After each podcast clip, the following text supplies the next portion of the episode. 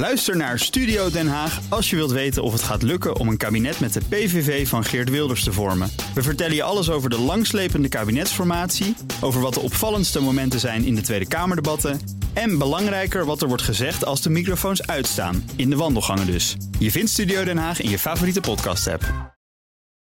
Dit is een podcast van B N R Nieuwsradio. En toen ik er zo naar keek, ook in mijn rol als consultant, toen dacht ik, uh, oké, okay, weg met de grote analyses. Welkom bij de Ben Tiggelaar podcast bij B N R. De podcast over persoonlijk leiderschap. Met elke week tips en inzichten van super inspirerende gasten om beter te worden in je werk. Mijn naam is Ben Tiggelaar en mijn gast in deze aflevering is Arend Ardon. Nou Arend, ontzettend leuk dat je er bent. Dat Heel vind fijn. Ik ook. Ja, de meeste mensen die kennen jou als schrijver van boeken als Doorbreek de cirkel en Ontketen vernieuwing. Dat zijn echt twee bestsellers geworden in de afgelopen jaren. Ja, ja, ja zeker. Ze zijn erg goed verkocht. Ja, ja dat, erg leuk. Nou, dat is fantastisch. Hartstikke leuk, ook voor jou, maar ook voor de mensen die daar iets aan hebben. Uh, je bent een veelgevraagd spreker en consultant, maar je bent ook een van de oprichters van The Change Studio. Dat is een bureau dat bedrijven helpt om op een nieuwe manier te werken aan verandering en leiderschap. Dus daar ja, gaan we het ook over hebben met elkaar. Leuk. Werken aan verandering en leiderschap. De eerste vraag die ik stel is altijd meteen heel praktisch. Wat heb jij nou in jouw loopbaan geleerd waarvan je zegt dat heeft mij echt geholpen om mijn werk beter te doen? Oeh, dat is nog moeilijk kiezen. Um, nou, weet je, Ben, wat voor mij een ongelooflijk belangrijk inzicht is geweest, dat, um, dat komt van Peter Senge. En um, ik houd ongelooflijk van heel eenvoudige inzichten met een enorme impact. Oké. Okay. En dit was één zinnetje wat ik las in een boek van hem. En hij schreef... Eén zinnetje, maar hij schrijft hele, dik, hele dikke boeken. Absoluut, ja, dus je moet op zoek naar dat ene zinnetje. Okay. Dat is ook zo, ja. En, en, en hij schreef... Um, uh, cultuur is wat je doet in het hier en nu. Cultuur is wat je doet in het hier en nu. Dat was alles. En toen ik er zo naar keek, ook in mijn rol als consultant, toen dacht ik, uh, oké, okay, weg met de grote analyses, weg met de grote plannen. Het vindt dus plaats hier aan tafel in het managementteam, in het projectteam. Hier aan tafel uh, uh, kan ik zien, als ik daar uh, gewoon maar op let, hoe we uh, cultuur aan het doen zijn. En dat betekent, als ik wil kijken van goh, hoe veranderen we hier eigenlijk, Uh, moet ik kijken wat we hier aan tafel aan het doen zijn. Ja. Hebben afwijkende kleine ideeën een kans? Of is het alleen maar de meerderheid die steeds roept van uh, dit is wat wij vinden? Zijn we vooral aan het overtuigen of wordt er ook wel eens een vraag gesteld? Ja. Bijvoorbeeld. Heel interessant, want ik weet van jou, je hebt twee studies gedaan. Psychologie, bedrijfskunde, je bent gepromoveerd ook nog. Ja. En dan is het toch zo'n klein zinnetje dat Arend Ardon dan helpt om de dingen uh, anders te gaan zien en beter te gaan doen. Zo is het, ja. Want als je, het heeft me een bril gegeven die ik daarvoor niet had. En daar hou ik van. Dat ik volstrekt andere dingen zie dan dat ik daarvoor zag. Ja, nou mooi. Jij bent al heel erg lang bezig met het onderwerp veranderen. Uh, je hebt je daar op allerlei manieren in verdiept. Maar wat is nou in jouw vakgebied een theorie of een inzicht of een idee waarvan je zegt dat zou iedereen eigenlijk moeten kennen? Als het dan gaat over dat brede gebied van verandermanagement waar jij al zo lang mee bezig bent. Wat moet iedereen weten? Um, nou, wat mij de laatste jaren ongelooflijk fascineert, en dat zorgt er ook voor dat ik uh, nu uh, heel anders werk aan verandering dan bij wijze van spreken vijf jaar geleden. Dat is het inzicht dat um, verandering vooral gebeurt via sociale infectie. We zijn okay. continu elkaar aan het kopiëren.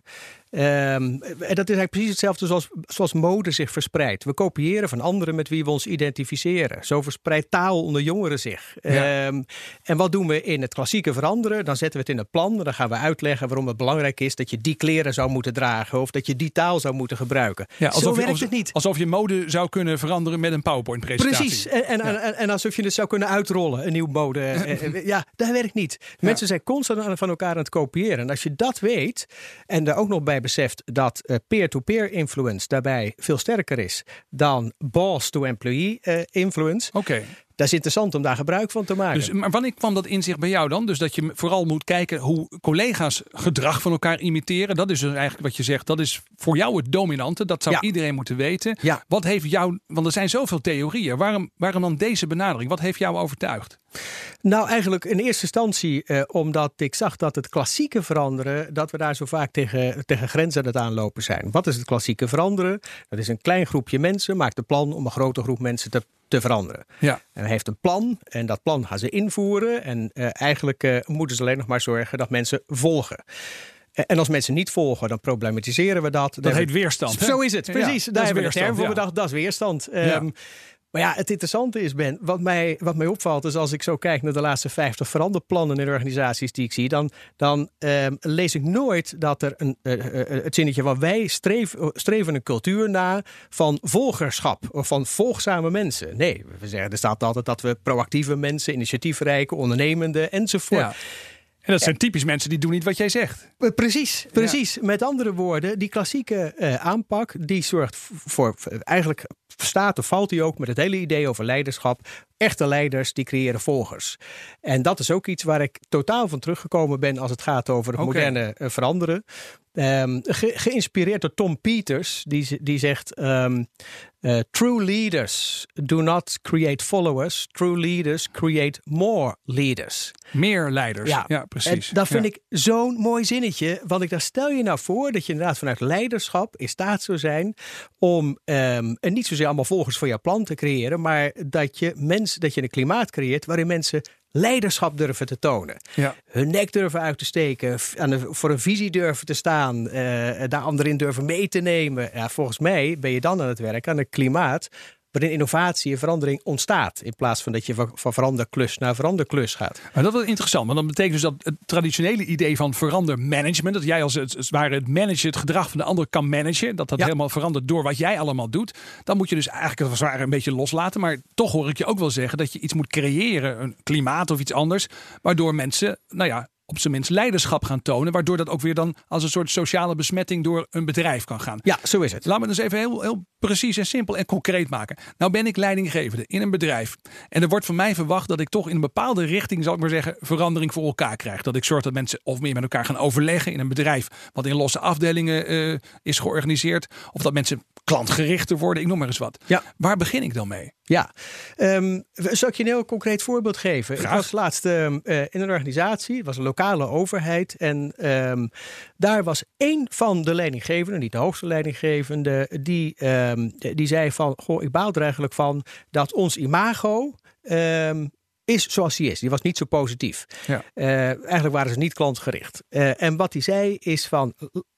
Eigenlijk komt het er allemaal op neer dat in iedere interactie die wij hebben met de buitenwereld... kunnen wij het beeld van ons maken of breken. Ja.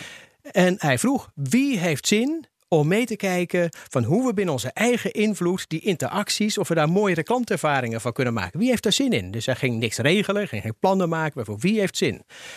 En wat er toen ontstond... is dat mensen daadwerkelijk binnen hun eigen invloed daarna gingen kijken. En het begon bij de receptie, de ontvangstbalie, waar ja. mensen zeiden, we weten al precies wie er komen van tevoren. Dat is namelijk, uh, staat keurig op een lijst, uh, dat wordt prima aangegeven. En toch, uh, iedere keer uh, maken we daar een lousy tien minuten van dat die klant bij ons aankomt. Ja. Uh, dus ze komen aan en dan zeggen we, uh, um, hier heeft u uw badge met bezoeker eenenvijftig uh, van die dag en gaat u daar maar zitten. We weten precies wie het zijn. Dus wat nou als we daar um, een badge zouden maken waarop je eigen naam staat? Want we weten precies wie er komen. Kleine ja. moeite. En het mooie was, um, toen zij dat deden... Um, ja, dat ging als een lopend vuurtje. Want die gasten die gingen dat weer doorvertellen. Oh, wat leuk. Uh, het werd heel anders ontvangen. Het was persoonlijker. We krijgen onze eigen naam. En dat begon vervolgens te besmetten. En, en de grote kunst voor de leiders is op dat moment... voor als je leiderschap wilt tonen... maak dit soort kleine voorbeelden, positieve voorbeelden... constant zichtbaar. Ja, ja. Nou ja, dit is een prachtig voorbeeld. Um, nou, dan denk ik bij mezelf, oké, okay, maar stel nou, dan zit ik te luisteren... en dan ben ik bijvoorbeeld leidinggevende. Ja. En dan denk ik bij mezelf, ja, laatst heb ik ook nog gevraagd aan mijn medewerkers... van wie heeft er, uh, hier, wie heeft hier zin in? En ja. toen stak er helemaal niemand zijn hand op. Wat moet je dan doen? Ja, ja, ja. Nou, daar loop je nog tegen iets anders aan. En dat is, het, het is vaak ook niet van het ene moment op het andere geregeld. En ja. dat komt omdat we vaak allerlei ingesleten gewoontes hebben... Uh, waar... Waar wij zelf als leidinggevende, maar ook onze medewerkers aan gewend zijn. Dus bijvoorbeeld, stel dat je al die tijd een heel erg top-down instruerende managementstijl hebt gehad. Jij ja. vertelde gewoon hoe het moest. Precies, en op jarenlang een goede, gedaan. Ja. Jarenlang gedaan. Uh, en op een goede dag uh, uh, denk je, omdat je misschien een mooi inzicht hebt opgedaan of een training hebt gedaan. Weet je, je luistert wat? Naar een podcast, je uh, denkt, la, zo is het. Laat ik het dus anders doen. En, ja. en dan denk je, ik ga eens open vragen stellen en ik vraag, wat vinden jullie van? Uh, en uh, nou, wat het interessante is, de eer, als je dat, dan kijkt wat er gebeurt, uh, Soms helpt het, maar vaak zie je iets anders. Dat mensen eerst een totale verwarring zijn. Ja, die denken, hey, wat is hier aan de hand? Zo is het. Dan heeft doet hij anders heeft nooit. Heeft hij een pilletje geslikt? Ja, heeft hij ja. een pilletje zo, is hij, op, is hij naar cursus geweest. Ja. En dan, wat ik eigenlijk bijna altijd zie, is dat mensen dan gaan kijken, van, gaan vragen van, ja, wat zijn dan precies de, de kaders? En wat wil je dan eigenlijk precies? Wat en, wil je horen? Ja, wat wil, wat zij, wil je horen? Wat wil zij horen? Ja. En, en binnen de kortste keren vragen ze, maar wat vind jij? Nou ja, ja, en dan, en dan uh, zo'n leidinggevende, die stapt er dan weer in. En die trapt erin en die gaat gewoon weer... gaat gewoon weer door op het oude. Ja. Met andere woorden, als je mensen al die tijd geleerd hebt om gewoon jouw structie, instructies uit te voeren. Daar zijn ja. patronen ontstaan, uh, noem ik dat. Groeven bij wijze van spreken. Mensen wachten gewoon de volgende instructie af. Als je dan opeens eenzijdig uit dat patroon stapt... Um, dan levert het meestal niet meteen het beste resultaat. Dus dat moet je een tijdje volhouden? Je moet het, dat is het eerste. Je moet het een tijdje volhouden. En het allerbeste is, je moet er open over kunnen praten. Je zegt van, joh, tot op heden hebben we het eigenlijk op een bepaalde manier gedaan. Ik was eigenlijk altijd tijd aan het vertellen wat de bedoeling was. Ja, logisch, jullie deden dat volgzaam prima. Weet je wat ik van je vroeg? Maar eigenlijk zou ik het mooi vinden uh, uh, om het eens wat anders te gaan doen. Want ik stimuleer jullie natuurlijk totaal niet op deze manier... om ook je verantwoordelijkheid te nemen en ook met ideeën te komen. Ja. En... Uh, het begint met samen dat besef hebben dat je het altijd zo doet. En dan samen kijken, en hoe zouden we dit anders kunnen doen? En uh, dan ben je eigenlijk je oude patronen aan het doorbreken... en ruimte aan het creëren om het echt anders te gaan doen. Het is eigenlijk net als in een relatie thuis, denk ik wel eens. Hè? Dat je af en toe eens tegen je partner zegt van... nou, kijk ons toch eens uh, hoe wij dat in de regel doen. Dat je als het ware even erboven gaat hangen. En dan gaat, uh, gaat vragen aan elkaar... van hoe zouden we betere gesprekken kunnen voeren met elkaar? Ja, ja, ja, nee, maar dus ja. we, kijk, al die inzichten als het gaat over patronen... en misschien ook wel over veranderen... het is allemaal ook privé uh, van toepassing. Mijn ja. vrouw zegt dus ook wel eens... Uh, als het even spannend is... van schat, je schrijft toch, eens van, uh, toch van die boekjes... wil je daar zelf ook weer eens even kijken. Ja, lees je eigen boeken nog eens. Ja, lees je eigen boeken nog eens, ja. Hey, een andere vraag die ik uh, aan veel uh, gasten stel hier... en die ik ook wel heel erg graag aan jou wil voorleggen... als je nou naar verandermanagement kijkt als vakgebied... of veranderen en leiderschap als, als vakgebied... wat is nou een hardnekkige mythe? Iets wat heel veel mensen geloven... maar wat gewoon domweg niet waar is. Oh, die is voor mij heel eenvoudig. Ja? Dat is um, uh, dat mensen weerstand hebben tegen verandering. Oké, okay. ja, dat, dat moet je echt uitleggen, want dat, dat geloven ik, dus heel veel ja, mensen. Dat geloven heel veel mensen. Het is kletskoek. Dat is helemaal niet waar. Uh, het interessante is, wat ik uh, regelmatig doe... dan heb ik een groep leidinggevenden in de zaal... en dan vraag ik van uh, wie van jullie is nou typisch zo'n figuur... die altijd weerstand vertoont? Zelden dat mensen dan de vinger op steken. Ja. Wat dan wel op een gegeven moment schoorvoetend gaan mensen zeggen... ja, wat ik wel doe is als ik nadelen zie uh, in een aanpak... Uh, dan waarschuw ik daar wel voor. Of ja. als ik uh, denk van... oh, is er wel voldoende rekening gehouden met mijn afdeling? Ja, dan breng ik dat wel in. Nou ja. Als anderen dat doen, noemen we dat dus weerstand. Ja. Uh, het interessante is dus uh, dat bij onszelf schrijven we, noemen we dat heel redelijk... en bij een ander noemen we het weerstand. Maar het heeft een ongelooflijk vervelende consequentie. Dat, want... als wij er van tevoren al van uitgaan, er zal wel weer weerstand komen...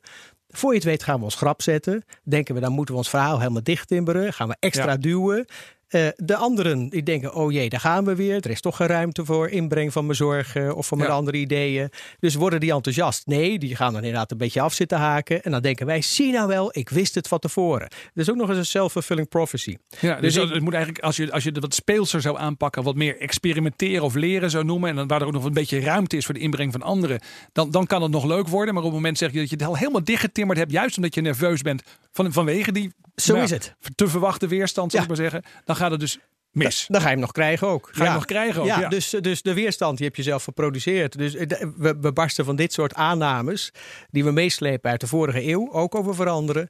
Eh, die ons niet helpen. En dit vind ik dus de allerbelangrijkste. Oké, okay, nou. Hele mooie. Dankjewel. Zeg, um, ik heb uh, altijd een laatste vraag. Uh, en dat is een verrassende vraag. Ik heb vijftien vragen in een envelop zitten. Oh ja. Uh, ja, in, in losse enveloppen. Dus, en, en dan moet je dus, uh, ja, je moet een nummer noemen. Tussen uh, van één tot en met vijftien. En dan krijg je een verrassende vraag. Dus ik ben heel benieuwd. Ja, wat is jouw uh, nummer? Nummer zeven. Oké. Okay. Eens even kijken wat er in de envelop zit. Ja. Uh, oh, dat is wel een hele mooie. Uh, wie of wat maakt jou echt heel boos? Oh jee. Nou, zou ik je eerlijk zeggen, Ben, als het, uh, als het gaat over, over mijn werk... dan is het best moeilijk om mij boos te krijgen. Omdat ik bij, bij, bij altijd... Ik zoek de, de moeilijke situaties ook va- vaak juist ja, op. Hè? Dus ik ben vaak geïnteresseerd. Maar wat, ik, uh, wat mij wel kan irriteren... dat is um, als, uh, um, ook ge- helemaal gekoppeld aan leiderschap. Als leiders allerlei dingen van de mensen verwachten... gedragsverandering enzovoort. Maar niet... bereid zijn om naar hun eigen gedrag te kijken. Okay. Niet bereid zijn tot reflectie. Dat vind ik, um, dat vind ik echt eigenlijk een doodzonde. Als je op een leiderschapspositie zit, dat je um, ja, dan eigenlijk constant maar handelt alsof je het allemaal zelf wel keurig op orde hebt. Ja, precies. Jij bent, jij bent, al, jij bent al zover, ja. Alleen de rest ziet het nog niet. Dat idee. Ja, ja, ja, ja precies. Ja, ja, en ik vind dat je dan je hele organisatie, inclusief jezelf, maar al die mensen ook ongelooflijk tekort doet. En wat doe je dan als je daarmee te maken hebt? Want dat zul je ongetwijfeld wel eens tegenkomen ja, ja, ja, ja. in je werk. Zeker. Nou ja, dan um, uh, voor mij is het natuurlijk een toets van mag ik daar iets over zeggen? Ja. En um, uh, als Als ik er niks over mag zeggen, dan is het mijn opdrachtgever niet, bij wijze van spreken. Okay. Ja, ja, weet je, wat kan ik dan nog doen? Um, dan ben ik zelf ook niet geloofwaardig. Als ik zie dat iemand gedrag vertoont in een gezelschap waarvan ik denk, joh, ik vind het hartstikke ineffectief, maar ik mag er niks over zeggen. Ja. Uh, dus dan, dan word ik zelf alleen maar ongelo- ongeloofwaardig. Nee, dus ik, ik ga altijd het gesprek erover aan. En um, nou, er valt toch op dat regelmatig, uh, overigens de meerderheid van de gevallen, staan mensen daar dan toch voor open ja. om daar eens uh, een, een, een over na te denken. Want ze hebben niet voor niks Arend Ardon ingehuurd om ja. te, met hun mee te denken over dit soort onderwerpen. Ja, je, je weet ja. ook wel een beetje wie je in huis haalt inderdaad. Ja, ja. Dit, dit soort dingen zijn ook onderdeel van gesprek. Omdat het gewoon ongelooflijk grote invloed heeft op je hele veranderproces en het welzijn van je mensen en van jezelf. Ja. Ja, heel mooi zeg. Zeg, uh, we willen natuurlijk uh, altijd blijven leren. Dus wat zijn nou dingen waarvan jij zegt, dat zou je dan eens moeten bestuderen? Dus een, uh, een podcast, een, uh, een TED-talk, uh, een filmpje op YouTube, iets, een boek. Iets waarvan jij zegt, dat zou iedereen moeten lezen. Ja. Nou, als ik eerlijk zeg, Ben, ik kan allerlei dingen bedenken die misschien heel, heel exotisch zijn. Maar er is één filmpje en er zijn veel mensen die het vast al hebben gekeken. Maar hiermee, kom, dit is mijn coming out, dat ik daar ook helemaal achter sta. Je coming out, ja, nou, kom maar. Um, uh, Brené Brown, die vind ik helemaal top. Maar dan wil ik ook uitleggen waarom. Ja, uh, dat is um, Brené Brown, bekend van, van uh, dat je je kwetsbaar moet uh, durven te tonen. Ja? Precies, het heeft alles te maken met het laatste punt wat ik net uh, maak. Hè. Ik vind het zo wezenlijk dat je, zeker ook vanuit leiderschap uh, gezien, dat je um, niet alleen maar aan het zenden bent, aan het duwen bent, uh, uh, aan, de, uh, aan het erin regelen bent, maar dat je uh, jezelf daar ook in laat zien. Want dan ga je opeens weg van managen, van een klus klaren, naar leiderschap. En ik vind, uh, ja, dat, dat is moed. Dat vraagt om moed en kwetsbaarheid. En die twee dingen liggen ontzettend dicht bij elkaar. Ja. En dat is precies waar Brené Brown uh, zo prachtig over spreekt. Dus ja. uh, zij is my favorite. Nou, hartstikke mooi. Ja. En dan gaat het opeens ook niet meer over theorieën en management. Maar gaat het over gewoon echte mensen die samen wat het. proberen te bereiken. Ja, zo is het. Mooi zeg. Hey Arend, ontzettend bedankt dat je hier wilde zijn. Om je ideeën en inzichten met ons uh, te delen. Dankjewel, graag gedaan. Dit was de Ben Tiggelaar podcast bij B N R met als gast Arend Ardon. En vond je dit interessant? Check dan ook mijn andere podcasts op www.bnr.nl slash podcast. Ook Liesbeth Staats vind je in de B N R-app. Ja, heel handig. Luister live naar Kees en mij tijdens de Daily Move. Dan blijf je ook gelijk op de hoogte van breaking news en het laatste zakelijke nieuws. En daar vind je ook alle B N R-podcasts, waaronder de Perestroikast. Download nu de gratis B N R-app en blijf scherp.